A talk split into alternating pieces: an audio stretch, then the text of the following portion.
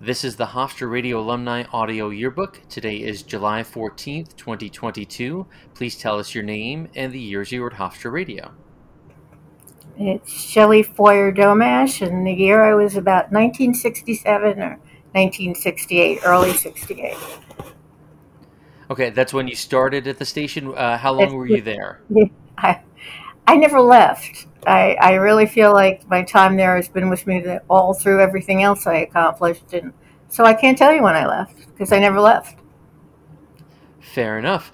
Um, what shows or programs did you work on while you were at the station? Oh, goodness. I worked on the main one I did was Night Song with Rochelle. That was the main one. And I did a couple of stuff here and there and some PR work for the, the station. But my Night Song show was handed down by Gary Armstrong and given to me. So it was almost every night, late at night, that we did the show. Okay. Did you have any titles or positions of management at the station? Yeah, there was something, but I honestly don't remember what it is. Um, I, I something with public relations, but I can't tell you what. Okay. Um, when you were on the air, did you use your own name? Did you have any nicknames or on air names?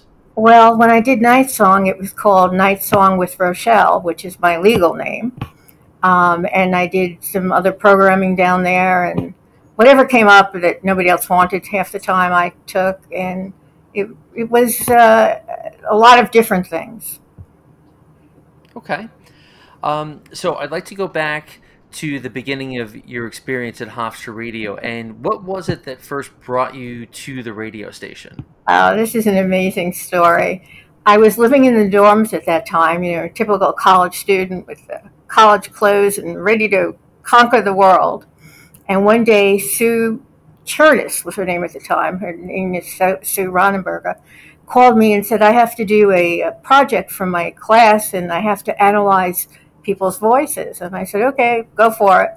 So she said, you know, she asked me a couple of questions and then she said to me, you know, you really have a good voice. Why don't you come down to the station? And mm. that's when I consider my life ending one part and starting anew. The minute I walked down there, I loved it. It was a small little place that you had to walk a full staircase down to get into in the basement. And for some reason, I felt at home the moment I stepped into that place. And all my clothes went into storage, and I had my WVHC t shirt or sweatshirt, depending upon the weather, and a pair of jeans. And that's what I wore for the rest of the, the time I was there. But it was the beginning of a whole new world, and, and I loved every day that I had it. Wow. Um, had you any interest at all in radio or performance before this conversation? No, no. I was gonna. I wanted to be a, uh friend of uh, psychological something, a, a, uh, forensic psychologist. That's the name, and that's what all my goals were for. Was for that that particular job. And when I found out about radio, it just uh, turned into TV for me, and then turned into writing, and I just uh, changed everything at that time. Wow. I knew nothing about radio, nothing about TV, had no aspirations for either one. So was this your freshman year at Hofstra? Yes, it was. So, so you- Needless to say, my parents were really upset. but I think most parents are upset when their children tell them that they're going into radio, but for some reason we do it anyway. Um, but you, you had exactly. a, a, an academic plan or an idea of, of going into psychology, and then here's this radio station, and it, it upends everything. Absolutely, this little place on the campus made my whole life different. Wow. So you, you mentioned that you went down the staircase and into this little place. For those of us who weren't there underneath the little theater, could you describe it? Could you give us a, a sense of, of what it was like and maybe other people that you met as you got uh, started there? Yeah, it was not like it is today, and I and I'm sorry for that in a sense that all the students there now will not have what I had. I mean, you walk down and it's like a, a horror movie. You know, the long concrete staircase brings you into this room that is the warmth of it, and I don't mean the temperature, takes over. Everybody is so real there. They were opening, they were opening with their arms for me. It was like this is where I belong. So you walk in and I don't think anybody could miss the warmth at the time of that place. But not many people were able to see it because it wasn't big enough for just a few people. But uh, I was lucky enough to see it. So it was just contrast of this long concrete staircase that was bringing you into the basement of a building. You expected mummies all over and, you know, skeletons and whatever. And you walk in and there are these smiling faces that are just so real. I mean, they, they the people there were just totally real. And you could feel that immediately when you go down there. Hmm.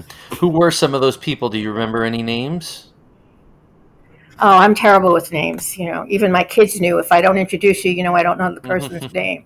Um, well, there was uh, Teddy and there was Sue, who later got married. There was um, Juan Fricano. There was, um, oh, how can I forget? Um, uh, oh, oh, God, the guy I pushed a peanut with. Uh, I can't remember. I don't want to take up time. I can't remember. I, I, if you say them, I'll go, yeah, I know him, but can't Okay. remember names. Well, you mentioned Gary Armstrong a couple of minutes ago. He he must have been a presence, Right, someone right. who was around. You'll kill me for forgetting him. Okay. Um, did you uh, did you know Sue well before this this phone encounter where she asked you about your voice? Did you have a class together? I we never even saw each other. We didn't know. I could have passed her, and I'd never know her at that Oh, point. Oh, so this conversation was was somewhat random, where she invited. Right. The, the assignment. The assignment was to call a random person and analyze their voice. Wow, wow, and that and that random phone conversation had such a profound effect on your life. A complete, complete effect. I mean, I just loved it. I went into. Um, first, I started with a TV production at ABC, and then I had my own television show from there. I had, you know, it was just a different career, and it, it was wonderful every moment I was in it. Wow. Um, so as you got started there at the station and you were meeting people, was there, did they do training? Were there uh, classes to teach you how to be on the air or how to work the board? You're joking. No. They, we worked with nothing and made it into something. Uh, we the people down there worked so hard, but it wasn't working. But we learned to do things there just by learning from each other. No, no strict organization that said, you know, do this or do that. We just, I mean, I never did radio, and I was given a show, so uh, I learned on the air, and it, it was just a, a thing of just keep on learning and be open to it, and it's being done in a non-traditional way at that time. And so none of us, I don't think any of us, maybe the engineers, but none of the rest of us ever got any training. So at that point, I, if I, if memory serves, I think the station signed on at about two in the afternoon and went to about two a.m. Does that sound right? Yeah, it sounds right. So, so before the station signed on, perhaps there was the planning of shows, or you were doing production practice. Can you can you tell me a little bit about the difference between the station during the day before it signed on, and then once the station was on? Was was there a different energy? Were there different people around? the energy was always there, except when we were about to lose funding. And that energy turned into something else. But the energy was always there. People just enjoyed it, or they made fun of you when you knew that they didn't really mean it. Um, the, the energy came from within each one of us, as opposed to coming where we walked into a great studio and we had to learn how to use the equipment. And it, it was a tiny little place that you had no idea what you were getting into when you walked in the door but you just worked it out. I mean, whatever it was, you worked it out. Wow, that's very cool. That's very impressive. Um, at some point along this early part of your journey there, you must have met Jeff Krause. Do you remember your initial? Of course, Jeff was my, my what's the word of the post mentor? Uh, uh, he was the one who brought the, the, the tough stuff into us. Right. So, so he was sort of the uh, the the discipline or the sense of order uh, with all that energy going on. Right, and it's interesting. A quick story. Um, we had a snowstorm, and we were always able to get to the station because the, the public safety officers would pick us up and take us to the station. There was no thing across the uh, Hempstead Oh, the UN span. Turnpike. Right, right. Uh, so he one night for the snowstorm, I missed my show, and one of the guys who knew me, nobody knew me. That was the good part of it. Nobody knew who I was, and it was a very sultry, sexy kind of show. I think it was ten to midnight or whatever, and he and I was not able to get into see to the show. Jeff didn't want me to get in. So the guys in the male dorms, at that time there were female and male dorms, started calling the station and overcoming the system. And Jeff called me up and said, if I get one more freaking phone call, he didn't use the word frickin', he said, then I'm going to cancel you and you won't be able to come down to the station ever anymore. I said, okay, Jeff. I'll but I'm not doing this, Jeff. I have no idea who's calling you. And he says, it's obviously the men's, men's stores. And I said, okay but it was it was so funny, you know, that he just was so angry when he should have been thrilled, but he was angry, and he sure as hell scared me. So I did what I could to stop it. Wow, that's um, so. So you had people calling the station, and I guess was Jeff yeah. at the station, or were people calling him at home?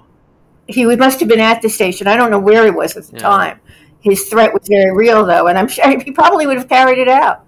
So but that's why I'd say most of my audience at night was men.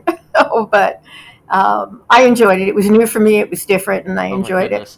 Um, do you remember getting on the air the first time, or if not the exact first time, do you remember the feeling, the energy uh, when you were getting used to being on the air? I was scared, really scared. I didn't want to. You know, there were too many people that that I liked that I didn't want to have them look at me and say, "Oh, she's not good enough for that." So I was scared, but when I'm scared, my adrenaline goes up. And I would say I was probably better because I was scared.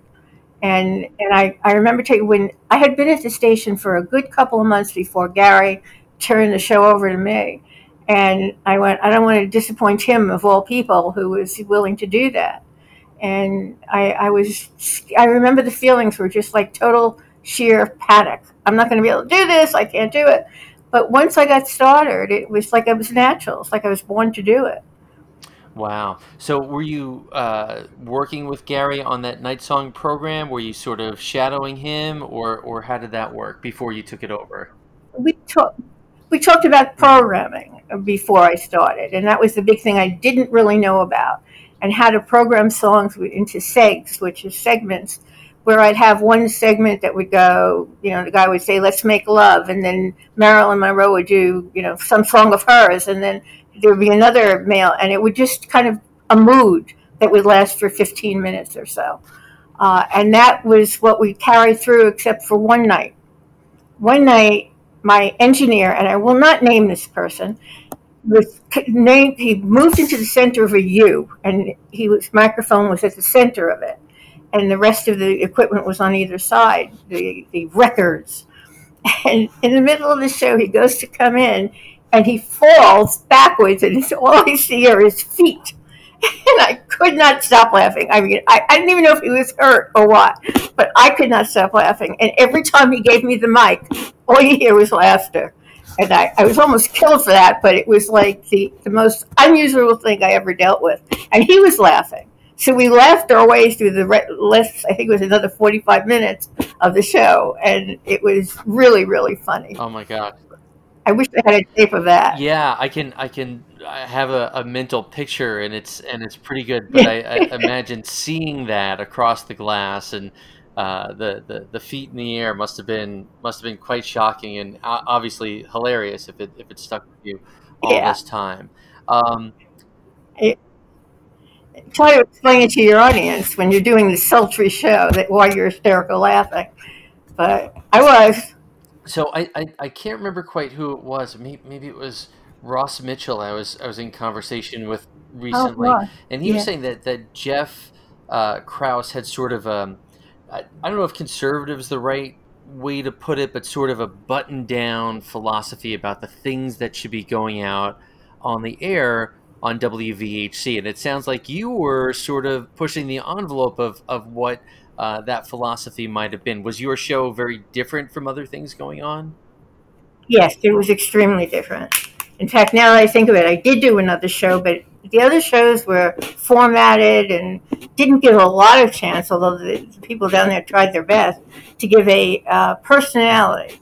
So, and that's why I didn't want my name known with the Night Song Show because it kind of really pushed the limits, I would say. I was never one of Jeff's favorites, I have to say. He was not thrilled with me coming down there, but that's my personality. I usually push the limits. So, uh, were there any incidents with Jeff where I mean, obviously he told you with a with this one snowstorm story that that he was he was upset, but were there any other instances where uh, the two of you clashed, or was there on the other side? Was there any time where he gave you good advice or was very encouraging? No, I'd say he was mostly angry at me. I would really say I didn't fit into his his. You know, he was he's the kind of guy you always picture sitting in a, a chair with their cigar, not their cigar, their pipe, smoking away and saying, "Okay, fellow people, this is what you're going to do." So um, we never had a very good relationship. Hate to admit, but we didn't.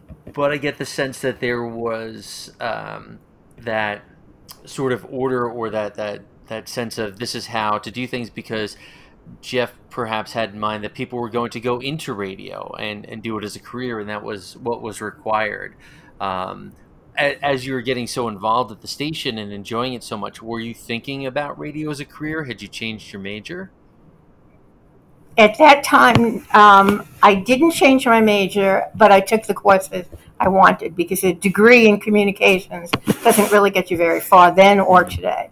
But um, I figured I'd keep the major for a while and then see what goes on with it. But um, I I felt I'm it's my personality. If I feel strongly about something, then I will fight to the end for it. And I just felt that his conservative ways were you know, kind of getting outdated. I mean, one time he was not thrilled, but I was talking to somebody on the air who was in country music station. And we kind of got into this thing where who can go faster or whatever. And we had a contest of uh, peanut pushing and who could push it further along mm. on the campus. And so, of course, I wouldn't back down from that. And we made the state for a peanut pushing contest. And I had just had some surgery on my wrist and you know my parents heard something about it and said you're not going to do that? No of course not you know. You're a college you don't have to listen to anybody. Um, so the day came and we both pushed our peanuts across the uh, the campus not quite the whole way and we took the out of putting a tongue depressor on our nose. And um, it was it, somehow it must have been a slow news day. It was a sunday i think. And so newsday put it on the the uh, second page of their uh, life section or whatever it was called at the time. The Westbury Times put it on their front page in this big long thing. And a couple of other places picked it up, and, and I went to see my parents on Monday, the next day, and my father goes, What were you doing yesterday? And I said, I was at the beach. And he goes, You were not at the beach. And he throws these papers at me. and I'm going, Oh, God, I've been caught. So they were not. Whatever I did, somebody was never happy. But my parents are really pissed at the time. But it sounds like you were having an awfully good time. I was having a ball. It was like you know it, and I'll tell you, I got an award to be put into the Hall of Fame of the Long Island Press Club, but I got one from the station mm-hmm. as well, and the station one meant more to me than the one that I got from the press club. I mean, I hate to admit that in public, but it did because it was so much a part of my life and it was so life changing. I mean, like as you said earlier, it really changed the direction of your life. Those other things wouldn't have happened if you hadn't joined the radio station at that time. Right, and it gave me. It was almost okay to be a, a somebody who stood up for their own things because maybe in some way Jeff respected that, but I've always been an advocate, a person who's not afraid to take chances. Um, and I learned that it was okay at that station because I never really got disciplined. And everybody there would support me, uh, whether they think whether they believed in it or not. And Sue and I have a lifetime time friendship, which is something you don't usually have. And uh, and Les Bear, I mean, I have to remember him. He's a sweetheart. Um, and he's been my uh, a friend for all that time. It's, I think it's over 50 years, but I don't want to say that. Is it, it that is. much? Oh God! Oh, now I feel old. I don't like this interview. well, well, you know, if, if you're not aware of it, then then it's not a problem. So I wouldn't worry about it. I'll never be. I'll never be aware of it. I, I, you know, wherever I go, if I see something wrong, I'll say something. And most people are afraid to, to do that because they're afraid whether the care won't be as good because the people who are doing things don't, you know, uh, will, will be annoyed if you say suggest other things or whatever. But most of the time, I'd say 95% of the time, it brings me some kind of self in, in, uh, respect. And I can look in the mirror and say, okay, you did what you had to do, you did what you needed to do. I mean, I wanted my own TV show, and, and I had the guts to walk into Lilco and one of their vice presidents, and he asked me, Do you have experience? I said, Of course I have experience. I had no experience. So I got the show, and the first day I walked in there, I thought, Oh my God, this is like being down at, at Hofstra. I said, I don't know anybody, and I, and, and I don't know anything about TV. But I couldn't tell them that I didn't, and I learned to delegate very well. But it, it was the basis. It's, I, I really wish I could get this across. It was the foundation for me that was gotten at, at the station. That, you know, the ability to, to really think I could do things that I didn't think about it before because the people were there were, were real. They if they were upset with something, they'd tell you. There was no games to play or anything like that for me. It was like a, a little girl going into a big light show and sit, sitting there in awe and going, "Oh my God!" Um, it it was just a wonderful experience it sounds like from your personality that you were pretty comfortable at the station right away. Is that right? Exactly. Exactly. I found the right place to be. I was in in high school. I well, I was friendly with a lot of people. There was no real friendship, or throughout the other years there I, I surmised that we would be friends forever the way we reacted with each other and most of us are we keep in touch charlie k wasn't from the station but he was part of our crew and you know we all keep steve rosenberg see now the names are coming back to me um, they're people we still keep in touch with and it's it's a wonderful feeling it was the start of my real career and it was the start of finding a new way of life and it was just wonderful. I mean, it was just the best. I think you mentioned this a little bit earlier, but my, my next question is uh, when did you feel comfortable being on the air, being on the microphone? You, you said you sort of worked with Gary for a little while to prepare for this night song program. Did you feel comfortable right away speaking on the mic, or did it take some time to, to feel like this was your thing? No, it was like I was, I hate to use the cliche, but it was like I was born to do it. I was doing, see, now all this is coming back to me. I was doing a show with Chris Zuboff and somebody else, which was a daytime show, which was mostly interviews and things like that. And what that taught me, those interviews that we had to go out for, taught me that the people, no matter how important they are or what they are in their career or how, you know, big movie star, they're all people and Gary taught me the art of interviewing, which he taught me one thing that stayed with me throughout my career that if you listen, you'll learn a lot more than if you don't. And from then on, every interview I did, I never had prepared questions. And this was going into even when I was working for the New York Times. When I would do an interview, no matter who it was with, I knew where I wanted to start and where I wanted to end. But if I listened to what people were saying, very often I'd end up in a different place. So when I was sent out on a, on a scene like a, a demonstration against the war, I thought I was going to go somewhere. I didn't, based on what happened. And the next morning, my news director at, at the station said to me, "You where were you yesterday?" And so I was, you know, at the uh, at the rally. He said, "Well, you obviously weren't because Newsday has this headline that protesters were kicked out. I said, wait a minute. I don't know where Newsday was, but as far as I saw, and I was right there, there were some protesters, maybe four young girls, who, when they wouldn't stand up for the Pledge of Allegiance, were asked to leave. They did, and that was it. No shouting, no yelling, nothing. They just left. And I said, I was there. I can tell you what happened. And he kind of like said, yeah, sure. You know, you probably slept through it. But I didn't. And I wasn't afraid to take him on and say, if you have a problem with it, let me know. And we can talk to the news they've got. So I wasn't about to back down with the strength I got from my foundation. And that was the thing that kept me going because it was really a men's world mm-hmm. at that time. Um, it, it, was I was the first woman to do newscasts on Long Island, and it was only because I fought, really fought for it. And that's what I did. I thought I this pen that's what I did uh, for the rest of my career.